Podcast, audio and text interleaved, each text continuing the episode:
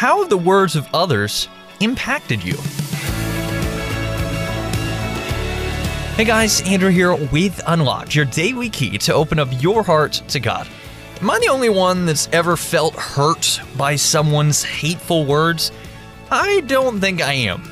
Because words are incredibly powerful. They can tear down, damage, injure, and hurt. But they can also encourage, build up, and comfort. We're going to talk about that in our devotion here today called Words Have Power, which was written by Savannah Coleman. Sticks and stones may break my bones, but words will never hurt me. That saying could not be further from the truth. The Word of God says our words do matter. They have the power to build up or tear down, to wound or to heal. Proverbs 18, verse 21 even says the tongue has the power of life and death.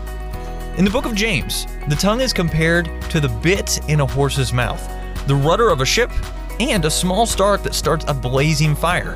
For more, check out James chapter 3 verses 3 through 5. With this much power, the tongue sometimes sets the whole course of one's life on fire, as we see in verse 6. These shocking images show the importance of our words, as well as the impact they have in the world. So, what are your words going to be like today? Will there be a refreshing stream of cool water to those who are around you who are thirsting for hope? Or will your words alternate between praising God and cursing the people He made, like a stream trying to produce both salt and fresh water? Will your words encourage others according to their needs, or grieve the heart of God who loves you? Will your words reflect the hope found in Jesus? You are God's dearly beloved child through faith in Christ. Therefore, you're empowered by the Holy Spirit to walk in His light and share His love and hope with your words. So let's talk about this. How have the words of others impacted you?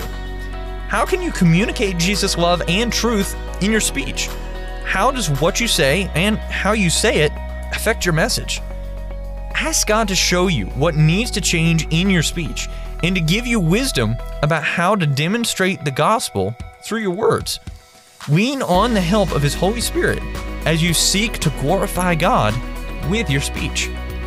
Now, as we read in Proverbs chapter 18, verse 21, the tongue has the power of life and death, and those who love it will eat its fruit.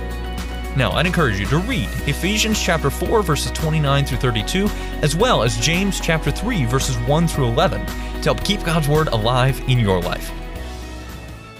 Unlocked is a service of Keys for Kids Ministries, and it's listener supported.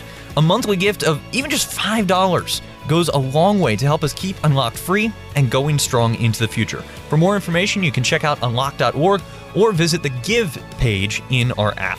Until next time, I'm Andrew, encouraging you to live life unlocked, opening the door to God in your life.